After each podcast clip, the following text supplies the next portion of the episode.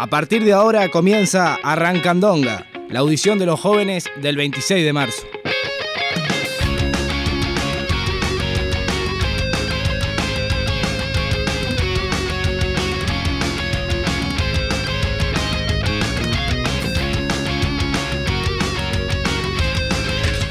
Muy, pero muy buenas tardes, oyentes de CX36 Radio Centenario. Comenzamos con una nueva audición de los jóvenes del 26 de marzo, Arrancandonga. Estamos con Camilo aquí en los estudios. ¿Cómo estás, Camilo? Todo bien, ¿y vos? ¿Cómo andás? Bien de bien, bien de bien. Esperando un partido de la selección en un día frío. Eh, lo tenemos a los compañeros del otro lado del mundo, casi, en San José. Eh, están los, los compañeros Agustín y Fede. ¿Cómo están? La República Separatista. bien. ¿Cómo andás, Yumi? Bien, bien. Bien, bien. Bueno, acá andamos intentando apoyar de una logística eh, virtual, pero bueno, haciendo lo que se puede. Bien. ¿Y anda Fede por ahí también? Sí, buen día, buenas tardes, digo. Buenas tardes, buenas tardes. Está bien, comiste tarde, pero bueno, está. buenas tardes para Sí, nosotros. no, no, no, no, no, no, no, hubo una confusión ahí, ¿no? Este, comenzamos con, con esta audición, eh, un tema que, que vamos a tocar el de hoy, que ya hemos tocado en alguna oportunidad, pero queríamos profundizarlo un poquito más. eh, la cuestión de, de la presencialidad, la virtualidad en la, la educación.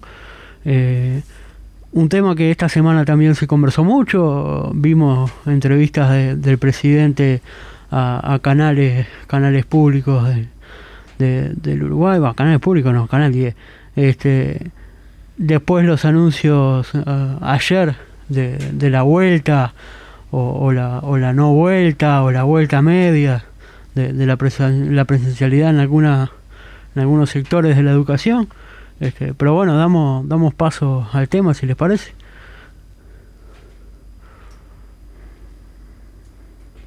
Eh, ir pensando, ¿no? La virtualidad y cómo se, se está planteando la virtualidad futuro también, ¿no? Post pandemia un poco. Y bueno, esto que vos decías, eh, Yumi, de, que se retoma ahora o, no, o se retoma a medias la, la presencialidad. Bueno, hay que, hay que también ver eh, si es coherente que y compararlo con, con meses anteriores, ¿no? Cuando inició la pandemia, eh, uno veía la cantidad de casos y, y enseguida se suspendieron las clases. Y entonces ahora que tenemos más casos, ¿por qué se vuelve a la, a la presencialidad? Entonces ahí como que no hay una, una coherencia. Y, volver a la presencialidad eh, sin eh, inyectar la inversión que, que debería tener, que debería apoyarse esta vuelta a la presencialidad para que sea segura, digamos. Sí, claro. Este, nosotros lo hemos dicho varias veces y, y es nuestra postura que la educación debe ser presencial. Eh, una, una educación de, de calidad eh, se garantiza eh, estando allí, ¿no? Este, eh, es también para... Se garantiza también el buen trabajo de, los profesores, de los funcionarios, pero esa presencialidad tiene que estar acompañada de, de- un protocolo real de seguridad para, para los trabajadores, los profesores, este, los auxiliares. Y, y es algo que no, que no se ha dado las últimas, las últimas vueltas eh, a, la, a la presencialidad o, o los intentos de vuelta de la presencialidad, ¿no? Este, y, esa, y eso se garantiza solo con, con presupuesto eh, y, y invirtiendo allí eh, en, en- en las cuestiones necesarias. Eh, Sí, mucha- como, como decía Fede, con la inyección de, de presupuesto así a la educación, porque que tanto la necesita. Exacto. Eh, muchas veces eh, escuchamos las denuncias de, de los trabajadores de ADEMU, las trabajadoras maestras, este, comentando que, que en muchas escuelas del país la- las propias maestras y, las directoras, maestras directoras, eran las que, las que tenían que, que estar limpiando y, y- y pasando desinfectante en toda la escuela, este, porque no, no había allí un auxiliar de limpieza para que lo pueda hacer. Este, también a veces gastando de su propio bolsillo en comprar lo- los materiales de limpieza. eh, muchas escuelas que no, que no contaban con, con lavandina, este, con el alcohol. las cuestiones que, que antes, eh, antes eran necesarias, pero ahora se vuelven eh, imprescindibles. Eh, entonces, con, con esas características, no, este, nosotros no, no, apoyamos una vuelta a la presencialidad con esas características. Este, sí, sí decimos que es necesaria una vuelta a la presencialidad en todos los niveles de la educación.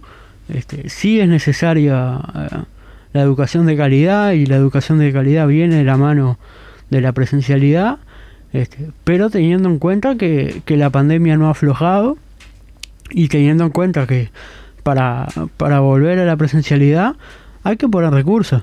Eh, si, eh, no va a funcionar y va a ser un, ataque, un ataque directamente hacia los trabajadores de la educación, los profesores y los funcionarios. Fede, ustedes metan segurice, pechen ahí y métanse que no pasa nada. Agus que no habló todavía. Sí, también tener en cuenta como factor el, detrimento de la calidad educativa a la hora de, de, cuando hablamos de virtualidad, ¿no? Eh, y que si se quiere garantizar una garantizar la calidad educativa, estamos de acuerdo que la virtualidad no, no es posible. Porque, primero que nada, eh, se, se desestabiliza de, formas que, nunca habíamos visto. La, la, deserción en secundaria eh, debe estar a, niveles históricos, la desvinculación estudiantil. Y, mientras que a nivel terciario la, la vinculación o las, o las inscripciones son récord. Entonces eh, se manejan una serie de inestabilidad en el sistema educativo que, que, sin duda va en detrimento, porque mientras que secundaria se vacía y la, la facultad, la, universidad se llena, eh, es la universidad quien no copa con, las condiciones para, para enseñar y, secundaria eh, menos aún, ¿no? Sí, claro. Fede, ¿andás por ahí? Ando por acá, los ando escuchando. Bueno, y vos hablabas, Yumi, de de esta vuelta concreta a la presencialidad, ¿no? Pero también podemos pensar cómo se está instalando la virtualidad como, como modelo o, nuevo modelo de, enseñanza, ¿no? Nuevo, nuevo sistema de enseñanza eh, destinado a las grandes mayorías, ¿no? Porque eh, a los hijos de trabajadores, a los propios trabajadores, porque si vemos eh, determinadas instituciones de élite siguen velando por la presencialidad, ¿no? Entonces la presencialidad parece también destinada a unos pocos efectos y, para nosotros, bueno, la virtualidad, para los, los simples mortales la virtualidad, ¿no? Y, y también, ¿no? Pensar post pandemia, la, la virtualidad y la presencialidad.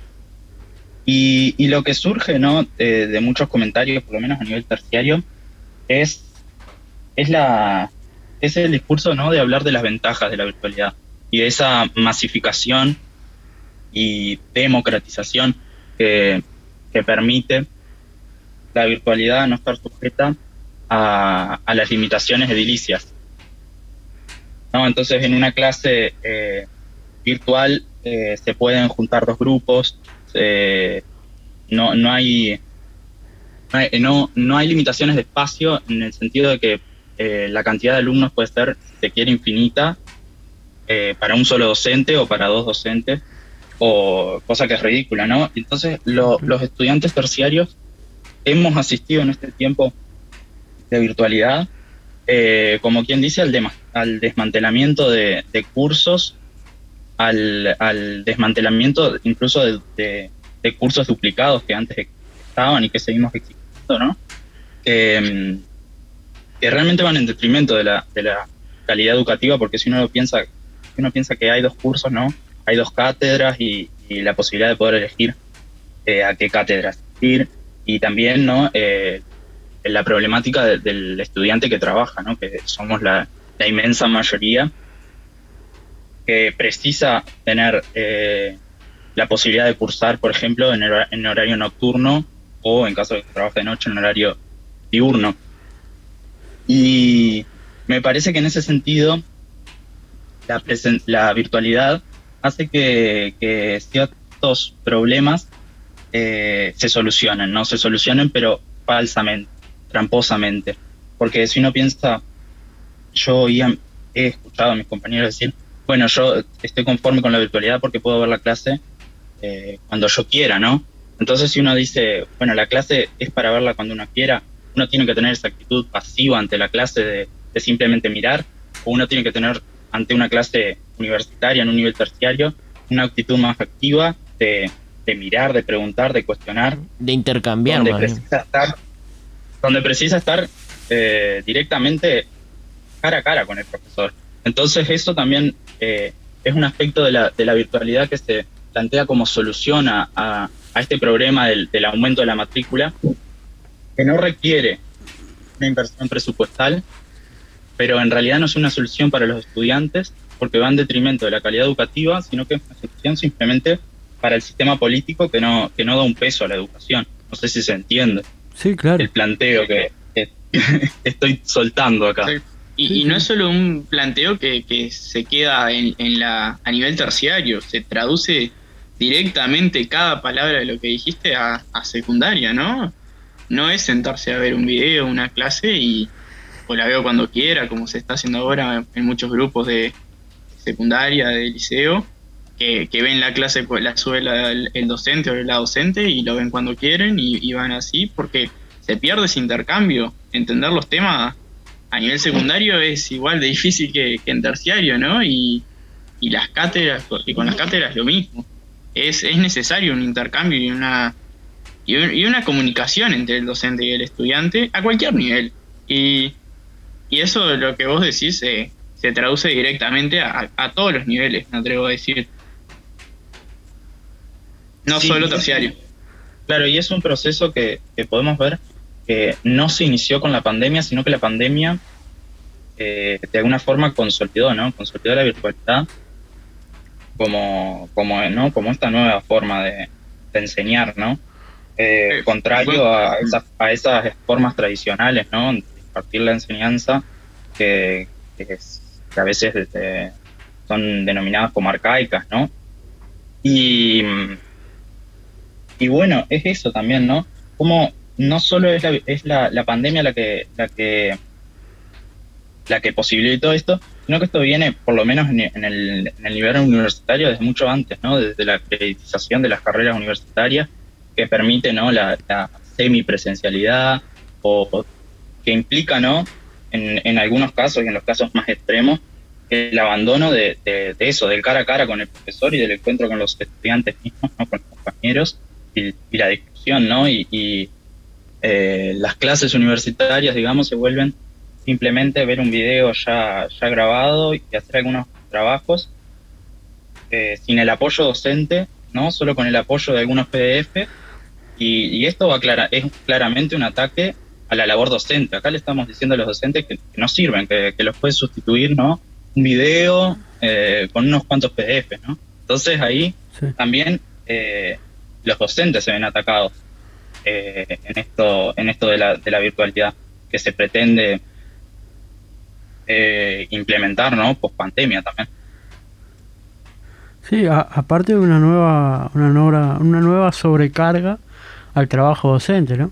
Este, porque se, se suma una, una nueva herramienta, como lo llaman ellos, que es toda la, la, cuestión eh, informática que, un docente no tiene por qué estar preparado para, para eso, para enfrentar eso. Este, bueno, ahora es una obligación del docente, si es que eh, si, si da la clase, entender esas cuestiones y saberlas. Este, hay una cosa que dijo Agustín y, que yo me quedé y que es muy importante, eh, que es que afecta a todos los niveles de la educación y, yo pensando, y, y, tenemos la, experiencia en, eh, cercana de, gente que está arrancando el, primer año de liceo que no, que no sabe cómo es, que no sabe lo que es un liceo, que no, que no tuvo eh, ese cambio de, de, de, la escuela al liceo, que no, que no conoce a sus compañeros, eh, que no sabe lo que es tener más de, de un profesor. Este, que no puede intercambiar con, con, los otros con los otros compañeros, que no vea a, sus compañeros mayores de tercero, cuarto, quinto, sexto, Este, y que eso atenta claramente contra la organización estudiantil. Eh, aquí con, con esto de, la virtualidad se terminan los, los gremios estudiantiles, por ejemplo, este, las asociaciones estudiantiles, este, los clubes de lectura, eh, los clubes de arte. Eh, se individualiza la educación en, en, en la casa de cada uno, en la casa de cada estudiante cada estudiante hace, hace lo que le parece a él individualmente, eh, no tiene posibilidad de intercambiar con, con los demás, este, y, eso está comprobado eh, científicamente, pedagógicamente, que no funciona. Este, pero bueno, como decía, como decía Fede, abarata mucho costo, ¿no? Este, y no solo abarata que este, al, al vos gastar menos, después se, va a notar que el, que el presupuesto para la educación es mucho más grande, cuando eso es mentira. Este, se entiende, se entiende lo que vamos. Se aprovecha al máximo esto de este, este tipo de virtualidad. de la manera que le sirve más al modelo actual. Es así. Exacto. Este... Se, le dice al estudiante que si está bien o está mal y, y todo lo que todo lo que está de más se, se obvia, se pasa por no, no se atiende. Sí, sí. Este, se, se termina se termina con, con la organización estudiantil. Esto es una, una cuestión que nosotros queremos recalcar mucho. Este, uno cuando, cuando entra a un liceo, a la facultad, lo primero que nota o lo que ve es, sus demás compañeros. Este, intercambiar con ellos, intercambiar opiniones. Este, y tomar el ejemplo de, lo, de, los, de los más grandes. Eso, eh, este año para las generaciones ingresantes de cualquier eh, ramo de la educación, eh, se perdió completamente. Se perdió completamente. Este, y además de, de, las cuestiones edilicias, que por ahí me parece que, que Fede también tocaba el tema, que, se ahorran ese, ese gasto, ¿no? Este, ese gasto en, arreglar los liceos, arreglar las facultades, este, al, no ir los, estudiantes, este, se, se ahorran eh, ese problema. Este, pero cuando uno entra a una clase eh, por las plataformas digitales y ve que hay mil, dos mil mm, estudiantes, este, como, como es el caso de alguna de algunas clases de facultad, este, después uno tiene que, trasladar eso y decir, bueno, cuando vuelva a la normalidad, ¿dónde se meten esos estudiantes? Este, ¿En qué lugar meten a, mil, dos mil gurises en, un lugar? Deberías de poder, deberías de poder, porque si vos le estás dando clase por ahí, deberías de poner, meterlo en un espacio físico después, y eso sabemos que es imposible. Este, no sé qué, qué opinan qué opinan los demás, pero eh, esto tiene tiene muchas muchas aristas, muchas muchas cuestiones para para ver, para reflexionar. Este, pero de a poco también hay que hay que ir metiéndole este no somos los únicos que estamos diciendo que, que, que exigimos la vuelta la vuelta a la presencialidad este la otra vez veíamos con los compañeros y lo comentábamos eh, una, una concentración de, de, los estudiantes del Liceo Zorrilla exigiendo la vuelta a la presencialidad. Este, hay varios frentes estudiantiles que también están exigiendo lo mismo. Entonces, aquí los estudiantes organizados este, conocen el, problema, lo, evalúan y, y bueno, y, y, se han expresado. Se hizo una movida en la Plaza Independencia. Mm. de, con GCM, eso también es algo para destacar que hay eh, también hay gente que se opone a este a este modelo de educación. Sí, claro. Y además este resaltar y destacar el, la, la, la exigencia y la preocupación de los trabajadores eh, profesores, auxiliares, maestras, este, de volver con, con, con las garantías, ¿no? Eh, eso también hay que destacarlo. Este, no sé si. Fede Aus. Sí, eh, vos, me hablabas ¿no? del, ahorro que, se hace, ¿no? Pero hay que ver a costa de qué se hace ese ahorro, ¿no? Porque en realidad no es un ahorro, sino es una traslación, o sea, se traslada el, el, gasto al propio estudiante, ¿no? Que tiene que pagar, pagar su conexión a internet, ¿no? Eh, tener un espacio eh, donde poder estudiar, eh, tener los aparatos para poder estudiar y, y en realidad incluso a veces podemos ser tachados ¿no? de, conservadores y que estamos en contra del, progreso de alguna forma, pero en realidad es, es, analizar la realidad tal, tal como es, porque la educación virtual eh, bajo esta realidad es, es insostenible y inviable porque por eso mismo no todo el mundo puede acceder a, una buena conexión a internet para seguir adecuadamente las clases virtuales, ¿no? Y bueno, no solo este aspecto de, la posibilidad de, poder acceder o no a las clases virtuales, sino por, mismo porque las clases virtuales representan, como estuvimos, como estuvimos diciendo en este tiempo, rato, un deterioro de la calidad educativa por, todo esto que explica, ¿no? Como que se da por hecho que los trabajadores pueden, o sea, no les cuesta nada conectarse a internet de esa manera, tener todo lo... Tener una computadora en su casa, por ejemplo. Como si no, no, no tuviera ningún esfuerzo, no, no se hace ningún esfuerzo, como que si los trabajadores, no, no sé, le viene de arriba. Sí, y, en una crisis en la que estamos, donde eh, los trabajadores muchas veces tienen que elegir eh, o darle de comer a sus hijos o, pagar el wifi para que, para que puedan seguir estudiando.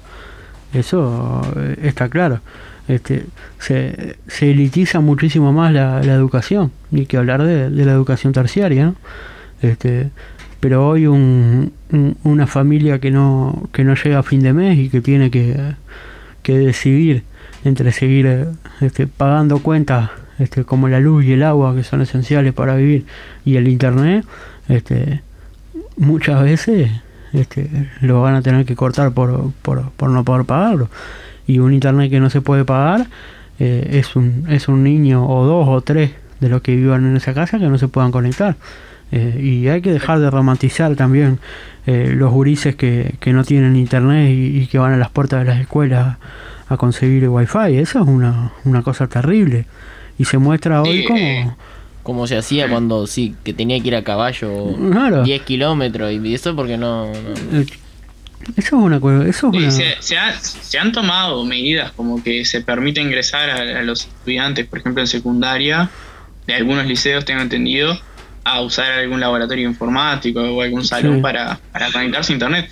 Pero eh, si eso fuese suficiente, no estuviésemos viendo los valores que estamos viendo ahora de, de, de, vinculación estudiantil. Si eso fuese suficiente, no estaría pasando lo que está pasando. No, son medidas eh, a medias y no sé si no es para llenar el ojo, porque es obviamente que no son con malas intenciones, pero son medidas totalmente insuficientes. Y, y, y no hay, y, y, no y esas iniciativas generalmente salen de, los directores o de los cuerpos docentes, o sea, ni siquiera está eh, o, sistematizado o como que las soluciones se las ocurre al docente o, o al cuerpo auxiliar o, a la dirección, pero nunca se llega a una solución sistemática y general del problema. Sí, claro. Eh, todo sale de la, de la buena voluntad de, los trabajadores de la educación. Es así. Y lamentablemente eh, no alcanza con eso. Eso es lo malo.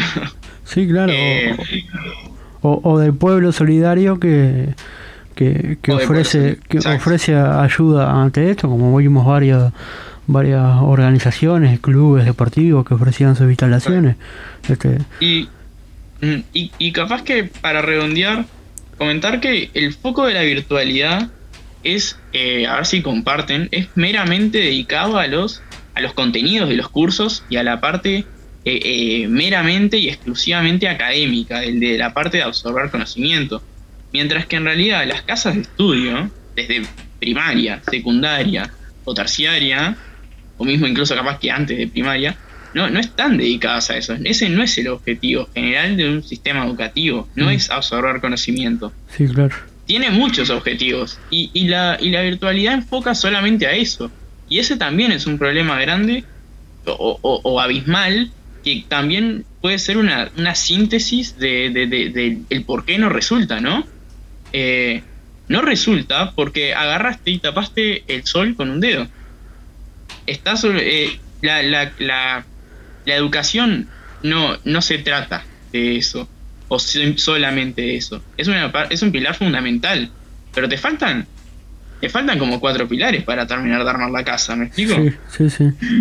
No, y, tener en cuenta que quizás es eso, o quizás o sin, sin quizás, es lo que, es lo que se busca eh, con todo esto, ¿no? Terminar con... Exactamente. Terminar con, e, con esas otras cosas que vos nombrabas, entre otras la, organización estudiantil y, y, el intercambiar entre, entre, entre pares, ¿no? Sí, sí, por supuesto. Exacto, el vínculo entre pares o vínculos docentes con estudiantes. Este, Pero. Si, le, si les parece, a modo de redondeo y, a cuenta de, seguir hablando y profundizando de estos temas en próximas audiciones, eh, le decimos a los compañeros que, no, que nos estamos juntando de forma presencial y de forma virtual. Este, lamentablemente no nos queda otra que, que atender eh, las necesidades de los compañeros son, son tiempos difíciles que no hay que regalarse tampoco. Este, nosotros hoy un compañero enfermo es, es una pérdida eh, más que importante, por eso también tratamos de cuidar a, todos nuestros compañeros.